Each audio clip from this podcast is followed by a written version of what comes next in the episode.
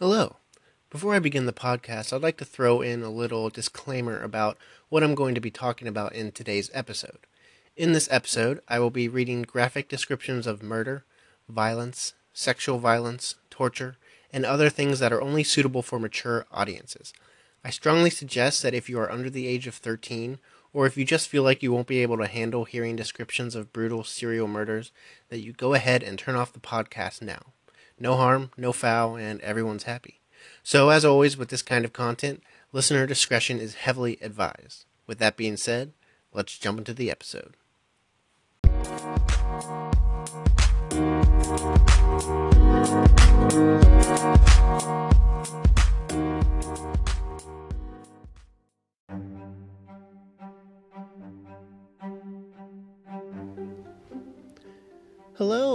Welcome to the eighth episode of my podcast, The Serial Killer Countdown, where I take some time to talk about serial killers that I find interesting and that haven't been extensively covered by the mainstream Western media. And I'm just going to tell you, this one is pretty interesting, so I'm not going to add any fluff to the beginning of this, and let's just jump right in. The man I'll be talking about today is named Andre Chikatilo, also known as the Butcher of Rostov. And if you're not current on your world geography, Rostov is a city in southern Russia. So today's podcast will be about a Soviet serial killer. Uh, and I say Soviet is because uh, when Chikatilo was active, the USSR was still a thing. Um, the butcher of Rostov, Andrei Chikatilo, was apprehended in 1990 and convicted of murdering 52 women and children all over the USSR. But of course, as with most serial killers, he is suspected of killing many more than that.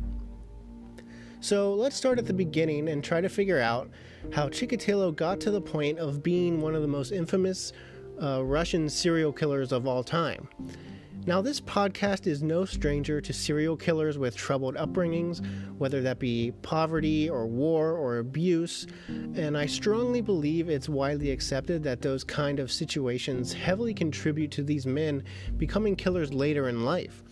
And Andre Chikatilo is no different. In fact, his childhood may just be the worst that I've seen in all my time researching these serial killers so far. Andrei Chikatilo was born in 1936 in a small village in Soviet Ukraine. When he's born, Ukraine is in the middle of a terrible famine caused by Joseph Stalin's agricultural policies. His parents are farm laborers, and the entire family lives in a small single room hut. His parents don't even earn wages for their jobs. They simply earn the right to cultivate a farm, and they basically just farm a small piece of land behind their hut. That is their quote unquote farm. So obviously, Chikatilo is living in extreme poverty with really not even enough to eat most days. He would later claim that he didn't taste bread until he was 12 years old and that his family subsisted on leaves and grass for weeks or months at a time. Chikatilo even claims that his mother repeatedly told him that he had had an older brother, but he was kidnapped and cannibalized by starving neighbors. Chikatilo's early life is defined by abuse, famine, violence, and war. Chikatilo's father would be conscripted into the Red Army during World War II, leaving him with no father figure. And during this time, he shares a bed with his mother and is a chronic bedwetter, causing his mother to severely beat him.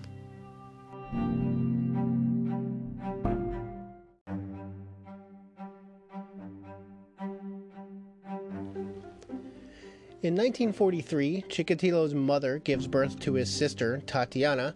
However, since his father was in the army at the time, it's widely believed that this child was the result of his mother being raped by German soldiers, most likely while he was forced to watch due to the size of their home. Surprisingly, the misery that he encountered in his daily life makes Chikatilo retreat into his school studies. According to his teachers at the time, he's a shy, timid, model student who regularly receives praise from teachers at school. However, his timid nature, in addition to his propensity for academic pursuits, causes him to be mocked and bullied mercilessly by his peers. Exacerbating these problems, Chikatilo discovers at the onset of puberty that he suffers from chronic impotence, which worsens his self hatred. So, I mean, this guy, it's pretty brutal, this guy's upbringing. He's, he grows up in extreme poverty. His brother is killed by cannibal neighbors. His father leaves because he's recruited to the army. His mother is raped while he is forced to watch, and now he has impotence problems. It's just, it's one thing after another, and it's just absolutely brutal. The first time it's really glimpsed at what he would become later in life is at age 17 when he's he wrestled an 11-year-old friend of his sister's to the ground and ejaculated while she struggled against him. During his late teens and early adulthood, Chikatilo was involved with a number of women, all of whom eventually break it off with him due to his impotence problems. Eventually, he is in a pretty serious relationship with a young woman who innocently asks her friends for advice about Chikatilo's sexual problems, but as a result of this, the entire town basically finds out about his affliction. About the situation, Chikatilo himself later said, quote, Girls were going behind my back, whispering that I was impotent. I was so ashamed. I tried to hang myself. End quote. However, his mother and some neighbors save him as he is about to hang himself, but he does end up moving away from his hometown not much later. In 1963, at the age of 27, Chikatilo is introduced to a woman by his, by his sister named Feodosia, whom he ends up marrying only two weeks later in what he would later describe as an arranged marriage. Due to his ongoing impotence problems, Chikatilo and his wife agree to conceive by having him ejaculate onto his fingers and push the semen into his wife manually. This method actually results in the birth of their two children, a daughter named Lyudmila and a son named Yuri. A year later, Chikatilo obtains a job as a teacher However, he is described as being largely ineffective as he could not maintain discipline in his classes due to his meek nature. In spite of this, he remains as a teacher for about 10 years, and in 1973, Chikatilo commits his first known sexual assault against one of his pupils.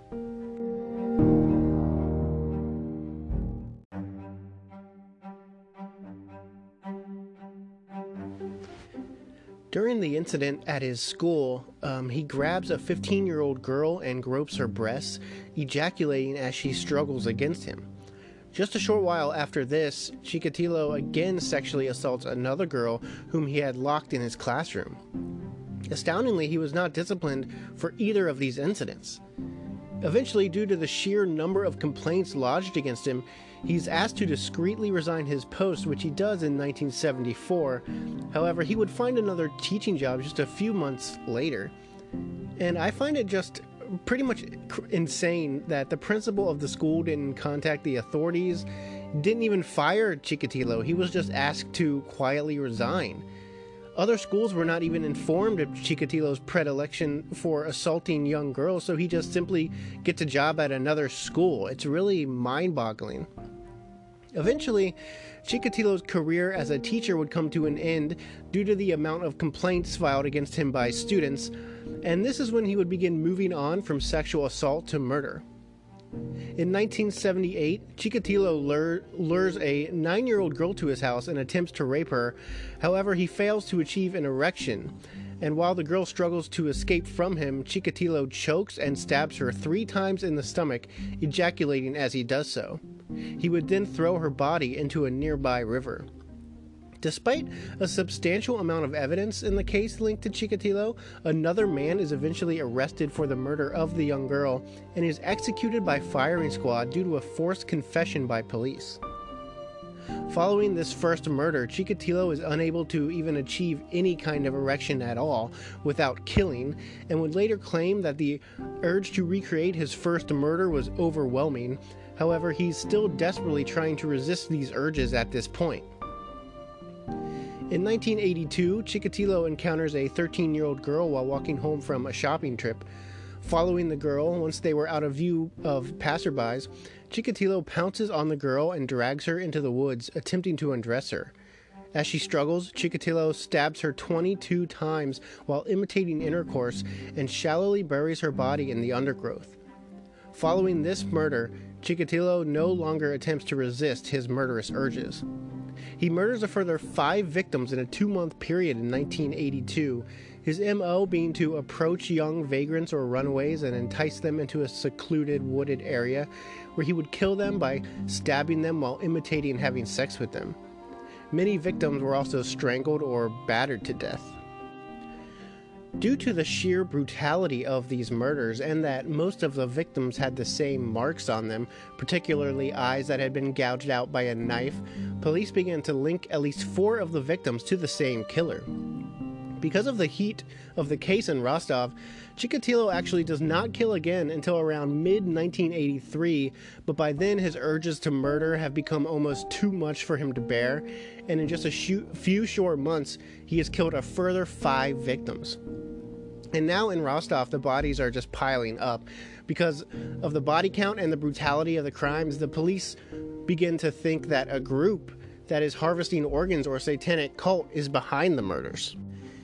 And this is something that I've talked about before, and it's something that's very commonly was very commonly believed before serial killers were widely known.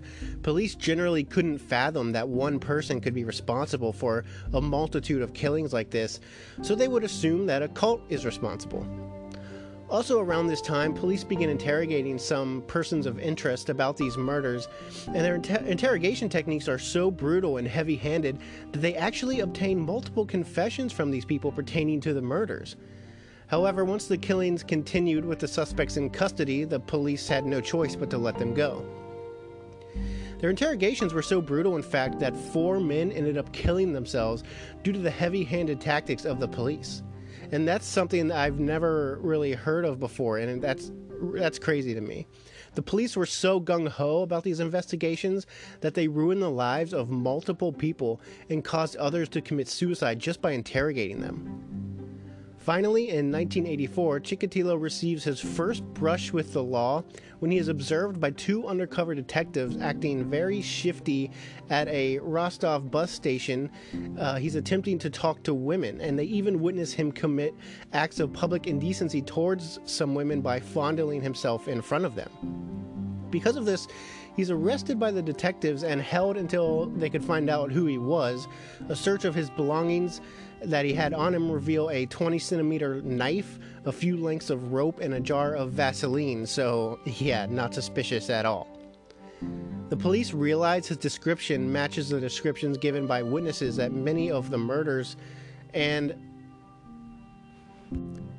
and this causes the police to decide to have his blood tested.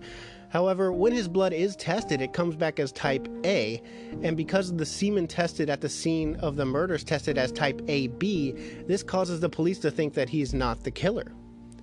During this investigation, it was found out that he had stolen from his previous employer and he is sentenced to one year in prison, but he only ends up serving about three months before his eventual release.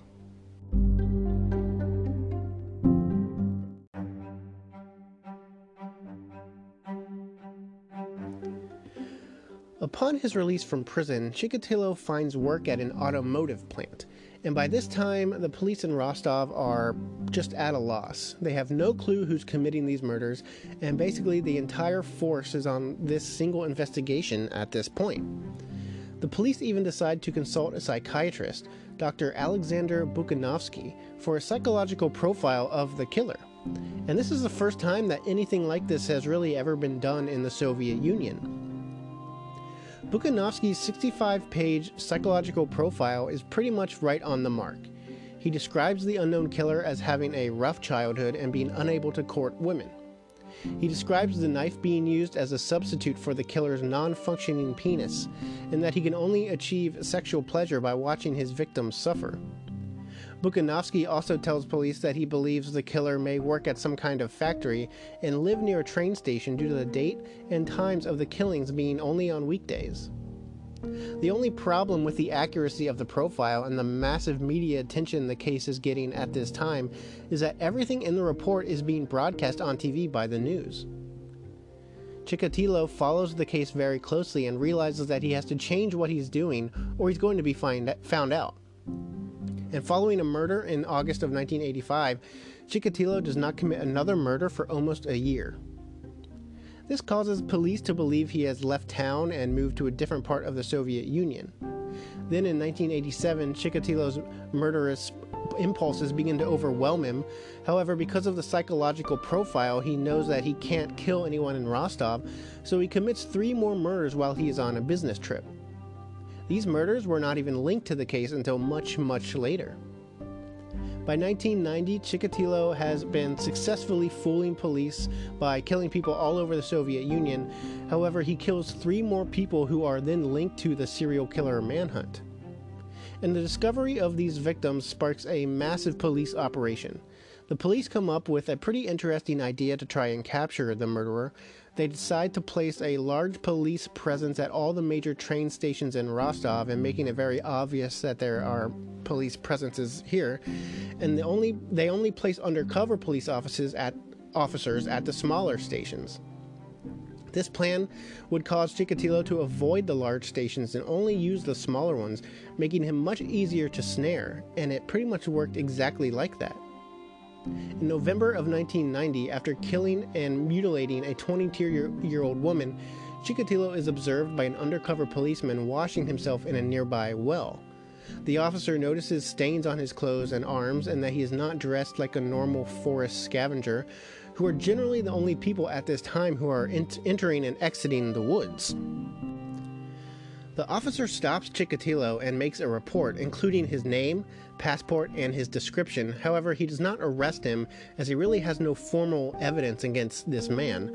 A few days later, another woman's body is found with the same MO, at this point, the 36th body to have been found and linked to this one murderer. The police scour all the reports made in this area in the previous week, and many notice Chikatilo as having been a familiar face, especially in places where people had gone missing linked to the case. The police decide this is the time to put Chikatilo under surveillance, and over the next week, they notice him doing very suspicious things like talking to young women or children alone and gesturing for them to follow him. When none do, he begins to seek out new prey. This is enough for the police to finally arrest Chikatilo, and on November 20th, 1990, he is finally apprehended by the authorities. During this time, due to the high amount of evidence against Chikatilo, the police perform another blood test on him, again confirming, confirming that his blood type is A, whereas the police believe the killer's blood type is AB. However, this time, because the police had sampled the killer's DNA from semen rather than blood, they decide to take a semen sample from Chikatilo while he is in custody, and this semen sample confirms to the police that while Chikatilo's blood type is A, his semen type is AB, which was very uncommon at the time. At this point, really the only thing the police are looking for from Chikatilo is a confession to really put the final nail in his coffin, so to speak. To do this, the police bring in the same doctor who originally gave them their psychological profile, Dr. Bukhanovsky. Dr. Bukhanovsky reads his 65 page report directly to Chikatilo, and finally, after around two hours of this, Chikatilo bursts into tears and confesses to the murders. And let me tell you, his confession is pretty disturbing to read. In his confession of his crimes, Chikatilo describes his victims by saying that he would lure them to a secure area before killing them. He says he would tie his victims' hands behind their back with a length of rope and inflict a multitude of shallow cuts to the chest area of the victim. He would then steadily go deeper and deeper with his cuts until finally he would begin to eviscerate his victim entirely, all while they're still alive. While doing this, Chikatilo says he would writhe on top of his victim until achieving orgasm. In a particularly disturbing part of his confession, Chikatilo adds that his victims, quote, cries, blood, and agony gave me relaxation, a certain pleasure, end quote. Chikatilo's trial turns into a pretty big media event in Russia, and it's basically the first big media event for post Soviet Russia. Um, and during the proceedings, it kind of becomes sort of a circus as Chikatilo routinely flashes himself to the courtroom. He bursts out into rambling, disjointed speeches, sometimes screaming over top of the judge when the judge is trying to speak. And these antics cause the judge to constantly berate Chikatilo many times over the course of the trial, telling him that he knows he is not insane, which is pretty rare for a judge to say to a defendant, I think, but it's pretty hard to blame the judge in this one. A few months after the court proceedings, Chikatilo is found guilty of 52 of his 53 murder charges and he is sentenced to death for each offense. The judge concludes his sentence, sentencing by saying, quote, Taking into consideration the horrible misdeeds of which he is guilty, this court has no alternative but to impose the only sentence that he deserves. I therefore sentence him to death. A few months after the sentencing in February of 1994, Chikatilo is executed by a single gunshot to the head and is buried in an unmarked grave in the prison cemetery.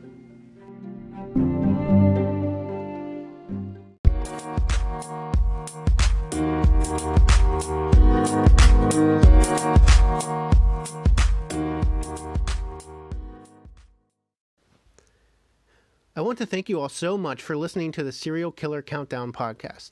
2020 was an absolutely crazy year for me, just as I'm sure it was for a lot of you. But hopefully, I can get back to producing some more episodes of this podcast as it really does interest me to research these killers and their crimes just as much as you hopefully enjoy listening to them. If this podcast is something that you'd be interested in supporting, or if you just want to let me know that you want a more set schedule, or anything you want to let me know, you can tell me by emailing me at skcpod at gmail.com. That's skcpod at gmail.com. Thanks so much, and until the next one, I'll see ya.